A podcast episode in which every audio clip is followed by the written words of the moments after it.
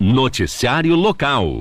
O Colégio Florestal de Irati encerra amanhã, quinta-feira, o período de inscrições para os cursos técnicos em segurança do trabalho e agronegócio que terão início no segundo semestre. Os cursos são subsequentes e exigem que o aluno tenha concluído o ensino médio. As inscrições são gratuitas. Já as aulas são presenciais e acontecem no período da noite. A instituição oferece a possibilidade de internato com alojamentos para homens e mulheres que podem passar a semana na instituição enquanto estão estudando. Para ingressar no curso técnico em segurança do trabalho, é necessário ter idade mínima de 18 anos. Durante a formação, o curso de agronegócio não terá estágio. Já o técnico em segurança do trabalho é um curso com estágio obrigatório. São ofertadas 40 vagas em cada curso que tem duração de um ano e meio, ou seja, três semestres. Entre os documentos exigidos para realizar a inscrição estão a certidão de nascimento ou casamento, RG, CPF, comprovante de endereço, pode ser uma fatura fatura atualizada de conta de água ou de luz, histórico escolar do ensino médio e declaração de vacina para menores de 18 anos. As aulas iniciam no dia 24 de julho, uma segunda-feira. As inscrições nos cursos técnicos do Colégio Florestal podem ser realizadas na própria instituição, que fica na Avenida Paraná, na Vila São João, número 1000, ou por meio do link do Google Forms. Se você tiver interesse, também pode entrar em contato aqui com a Rádio Najuá, que a gente tem esse link e pode disponibilizá-lo. E os telefones para contato do Colégio Florestal são 3423 2511 e 3423 2381. Já o e-mail para obter mais informações ou solicitar o link para inscrição é iriflorestal costa e silva arroba. Noticiário Local. A Unidade Regional do Centro de Integração Empresa Escola do Paraná, o CIE Paraná, oferta 36 vagas de estágio remunerado nesta semana. As oportunidades de emprego são disponibilizadas nos municípios de Irati, Rebouças e Imbituva. Irati concentra o maior número de vagas com 33, sendo 12 delas para alunos de ensino médio, 7 para quem está cursando administração, 3 para estudantes de direito, duas nas áreas de ciências contábeis técnico em enfermagem e educação física bacharelado, e uma nos setores de técnico em informática, engenharia civil, técnico em segurança do trabalho, biomedicina e engenharia elétrica, engenharia mecânica ou áreas afins. Em Rebouças, a vaga de estágio ofertada é destinada para estudante de administração. Já em Bituva são disponibilizadas duas vagas para alunos do ensino médio. No mês de julho, o CIE vai abrir uma nova turma de aprendizagem. Empresas interessadas em contratar jovens ou se alguém tiver interesse em concorrer às vagas nesta faixa etária, pode entrar em contato com a instituição no e-mail irati arroba ciepr.org.br.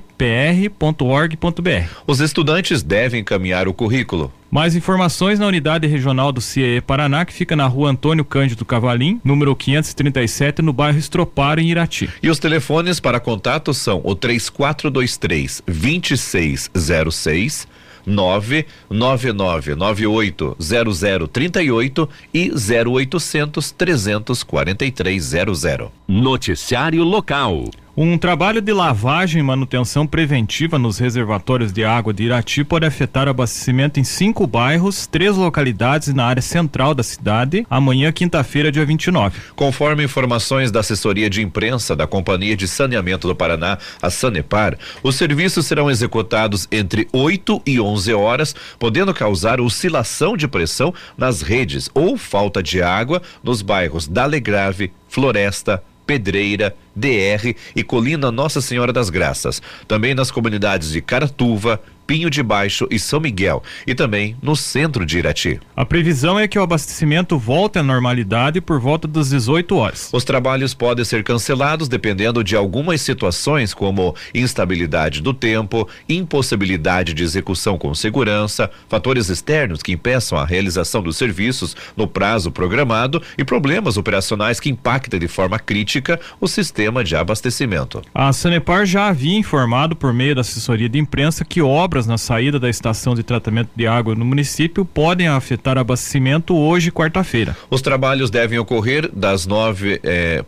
deve ocorrer das nove até as 16 horas, podendo afetar os abastecimento, o abastecimento nos bairros Canisianas, Yapindazal, Fragatas, Tuxouca, Alto da Glória 1 um e 2, Choma 1 um e 2, Ouro Verde, Loteamento Pabes, Vilagem Lajes Solares, Jardim Califórnia, São Francisco 1 e 2, parte alta do centro, Estroparo e Distrito Industrial. Hoje a previsão é que o abastecimento seja retomado a partir das 20 horas. Os avisos paroquiais. Na paróquia Nossa Senhora da Luz, em Irati, hoje tem missa e novena na matriz em dois horários, às 15 e 19 horas. A paróquia São Miguel avisa que tem bazar na matriz em prol da pastoral social hoje a partir das 13 horas. Missa e novena na matriz às 15 e 19 horas. Paróquia Perpétuo Socorro avisa que às 16 e 30 e 19 horas tem missa e novena na matriz. 19 horas, missa no bairro Alto da Lagoa. Esporte. O Campeonato Brasileiro da Segunda Divisão, 14 quarta rodada, ontem o Criciúma venceu o CRB por 2 a 1. A Chapecoense e Esporte ficaram no empate em 1 a 1.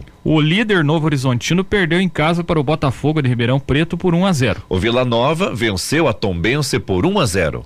Com a vitória, houve mudança na liderança. O Vila Nova assumiu a primeira posição com 30 pontos e passou o Novo Horizontino que soma 29 e agora está em segundo lugar. Hoje, 19 horas, tem dois jogos. O Ceará joga contra o Havaí. E o ABC pega o Atlético Goianiense. Às 21h30 tem mais jogos. Guarani enfrenta o Mirassol. O Ituano pega a Ponte Preta. Vitória joga contra o Sampaio Correia. E o Londrina recebe o Juventude. E esse jogo você pode acompanhar essa partida na Super Najuá, que vai retransmitir o sinal da Rádio Pai Querer de Londrina. Copa Libertadores da América, última rodada da fase de grupos, jogos dos times brasileiros. Ontem, no grupo D, o Fluminense empatou com o Sporting Cristal do Peru em 1 a 1 E no grupo D, o Fluminense, eh, a classificação, ele está em primeiro, né, com 10 pontos. O River Plate da Argentina ficou em segundo com 10 pontos. Em terceiro ficou o Sport Cristal com 8 pontos. E em último, o Strongest da Bolívia, que somou 6 pontos. E agora os classificados são Fluminense e River Plate. O terceiro colocado ganha uma chance de disputar a Sul-Americana, então o Sporting Cristal vai participar desta competição. Pelo grupo G, o Atlético Paranaense venceu por 3 a 0 a Alianza Lima do Peru. Libertado Paraguai e Atlético Mineiro empataram em 1 a 1. A classificação final foi a seguinte: em primeiro, o Atlético Paranaense com 13 pontos. Segundo, o Atlético Mineiro com 10 pontos. Em terceiro, o Libertar com 7. E em quarto, o Alianza Lima com 4 pontos. E os classificados para as oitavas de final da Libertadores foram o Atlético Paranaense e o Atlético Mineiro. O Libertar ficou com a vaga na Sul-Americana. Hoje, pelo grupo B, tem às 19 horas Internacional contra o Independente Medellín da Colômbia. No grupo A, às 21h30, o Flamengo recebe o Alcas do Equador. Pelo grupo E, 21h30, Corinthians joga contra o Liverpool do Uruguai. Esse jogo é a despedida do Corinthians na Libertadores, porque ele já não tem mais chance de classificação. Ele precisa de um empate hoje para conseguir a terceira vaga do grupo e a classificação para a Sul-Americana. Copa Sul-Americana, última rodada da fase de grupos. Os jogos dos times brasileiros ontem. O, pelo grupo H, o Palestino do Chile perdeu para o Fortaleza por 2 a 1 um. O Fortaleza terminou a primeira fase em primeiro lugar do grupo H com 15 pontos e está classificado para as oitavas de final da Sul-Americana. Pelo grupo D, o São Paulo venceu o Tigres, o Tigre da Argentina por 2 a 0. O São Paulo ficou na primeira posição do grupo D com 16 pontos e garantiu a classificação para as oitavas de final. E nessa nesses jogos de classificação foram seis jogos, né, da, da fase né, de ida e volta, fase de grupos, né? O São Paulo ele foi o time que não tomou nenhum gol até agora dentro da fase de grupos. Ele eh, ganhou cinco e empatou um, que foi 0 a 0 Hoje, pelo grupo C, tem às 19 horas Bragantino e o Taquari do Paraguai. No grupo G, às 23 horas hoje, Santa Fé da Colômbia e Goiás. Pela Copa Irati de Futsal, quinta rodada, jogos que foram realizados ontem no ginásio Fortunato Colasso Vaz, entre amigos. Venceu por 9 a 3 o time nacional Empório da Cuia. O Parquidense empatou com o Parceria em 2 a 2 E aí nos pênaltis, o Parceria venceu por 4 a 3 Nesse momento, vamos a Curitiba conversar com a Miriam Rocha, direto da Agência Estadual de Notícias. O destaque de hoje: Jornada de Educação Ambiental promove capacitação para profissionais da rede estadual de ensino. Conta pra gente, Miriam. Olha, gente, com o objetivo de divulgar e de promover as diretrizes do Programa Estadual de Educação Ambiental do Paraná nas escolas, a Jornada de Educação Ambiental promovida pela Secretaria Estadual da Educação está acontecendo, né? Começou no dia 26, teve teve no dia 27, tem agora no dia 30 de junho, com continuação nos dias 3 e 4 de julho. A capacitação é voltada para professores, pedagogos e demais profissionais da educação, sendo também aberta para a participação de toda a comunidade. Esta é a primeira edição da jornada que conta com 170 inscritos entre educadores e colaboradores da rede estadual de ensino. O intuito é preparar os profissionais da rede de ensino a aplicarem em sala de aula as estratégias presentes no programa que prevê a inclusão da educação ambiental nas atividades escolares em todos os níveis e modalidades de ensino com foco na sustentabilidade, fortalecendo assim o papel da escola como um espaço educador cada vez mais sustentável. Em formato 100% online, o, a jornada aí ela vai trazer temas como a educação ambiental formal e não formal, além de palestras abordando ações práticas como o cultivo de plantas alimentícias não convencionais, educação ambiental e esportes de aventura, mudanças climáticas e emergências humanitárias. O normativo ele estabelece diretrizes, princípios e objetivos para o programa como um instrumento aí de políticas públicas na educação formal e não formal no Paraná na área ambiental. Como diz o velho ditado, né, Juarez e Rodrigo? É de menino que se torce o pepino, né? Então, quando as crianças re recebem essa educação ambiental, esse preparo, né? Essa conscientização já na infância, com certeza nós teremos jovens e adultos muito mais conscientes, muito mais é, preparados, muito mais. É, é, tendo a, a, a, disposição né, e a consciência de cuidar do meio ambiente, de preservar o nosso clima. Bom, era esta informação que eu tinha para hoje, meus amigos. Um grande abraço a vocês. Até amanhã, se Deus quiser.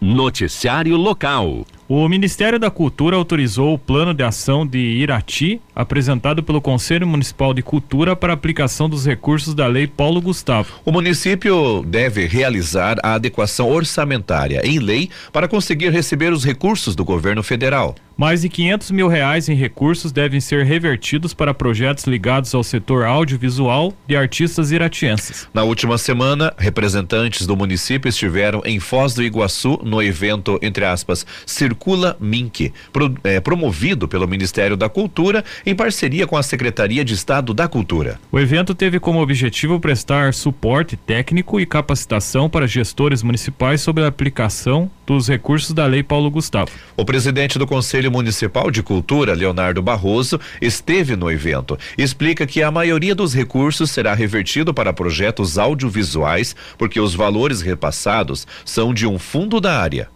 Audiovisual tem um fundo setorial. Então, quando você compra o ingresso para ir para o cinema.com aqui em Irati, ou quando você assiste um filme do YouTube monetizado, um pouquinho desse recurso vai para o fundo setorial do audiovisual, sabe? Então, é um fundo específico para o audiovisual. Uma das linhas de atuação desse fundo são justamente ações de fomento ao audiovisual. E aí, lá em julho de 2022, foi aprovada a Lei Paulo Gustavo. A previsão é que Irati receba ao todo quinhentos e cinquenta e oito mil seiscentos e trinta e nove reais e sessenta e cinco centavos, sendo que setenta e um vírgula dezessete por cento será revertido para projetos do audiovisual e outros vinte e oito vírgula oitenta e três por cento contemplarão outras áreas da cultura ligadas ao setor audiovisual. Assim, o valor total ficou dividido em cento e mil cinquenta e cinco reais e oitenta e um centavos para as outras áreas e trezentos e noventa e sete mil quinhentos e oitenta e três reais e oitenta e quatro centavos para projetos audiovisuais. Dentro do valor dedicado aos projetos audiovisuais, duzentos e noventa e cinco mil novecentos e sessenta e sete reais e vinte e nove centavos será para produção, segundo Leonardo. Nós estamos falando sobre videoclipe, documentário, curta-metragem, média-metragem, longa longa-metragem, telefilmes, produções audiovisuais. Então esse é o valor para produção audiovisual. De acordo com o presidente do Conselho Municipal de Cultura, outro recurso de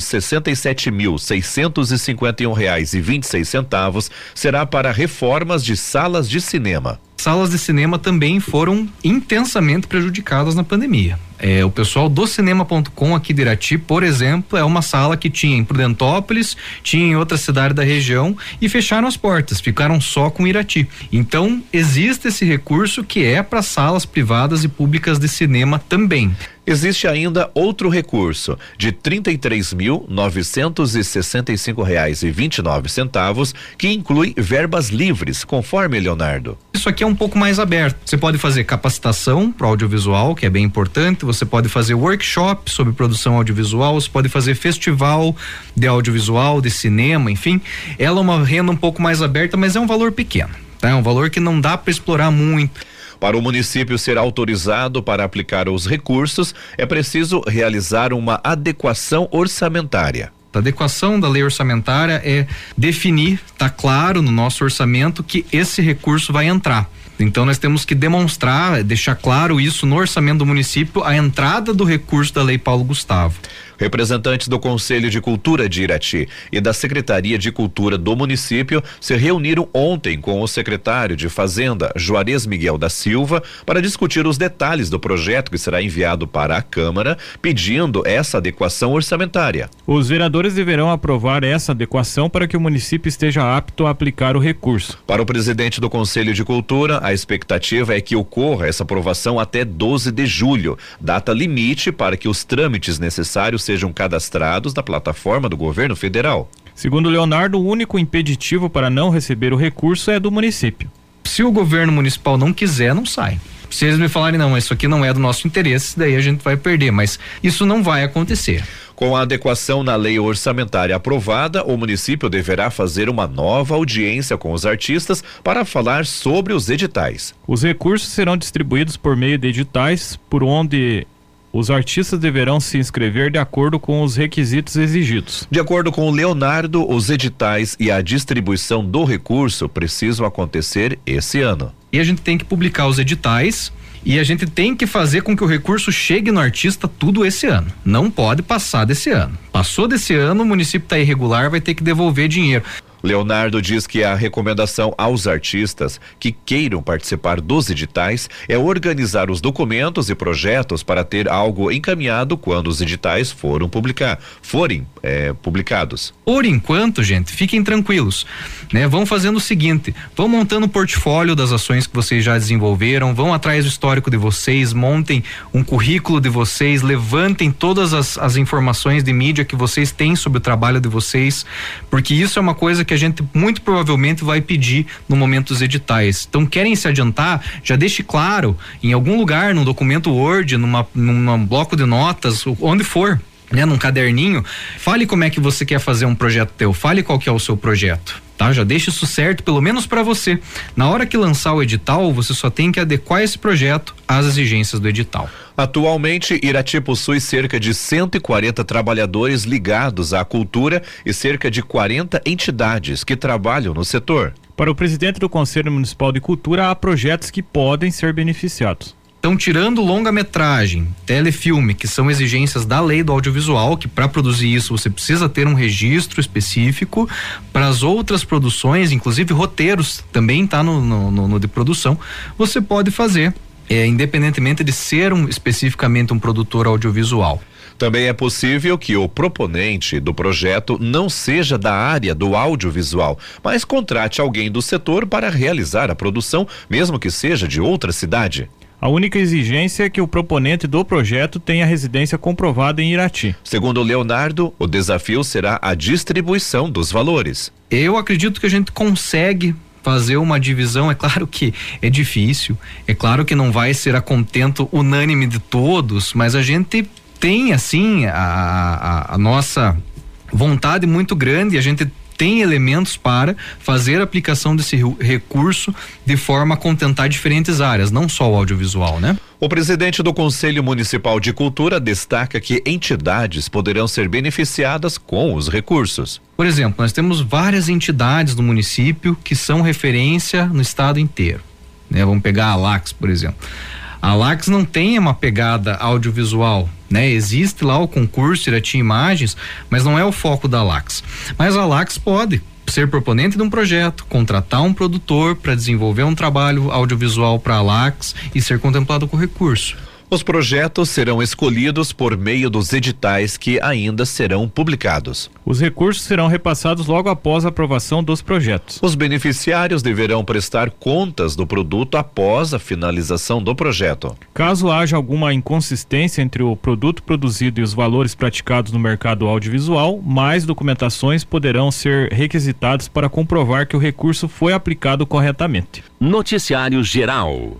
Nenhum apostador acertou as seis dezenas do concurso 2605 da Mega Sena sorteadas ontem em São Paulo. O prêmio era de 32 milhões de reais, segundo estimativa da Caixa Econômica Federal. Os números sorteados foram 05, 11, 26, 35 46 e 54. O próximo sorteio de números 2606 será amanhã, quinta-feira, e pagará até 37 milhões de reais, segundo a estimativa inicial da Caixa Econômica Federal. A Quina teve 36 apostas ganhadoras e cada uma leva 59.197 reais e 35 centavos. Dessas apostas, duas eram do Paraná, das cidades de Cornélio, Procópio e Curitiba. A quadra teve 3.055 apostas ganhadoras e cada uma leva 996 reais e 54 centavos. Noticiário Geral. Na retomada do julgamento do ex-presidente Jair Bolsonaro do PL, que pelo Tribunal Superior Eleitoral, o TSE,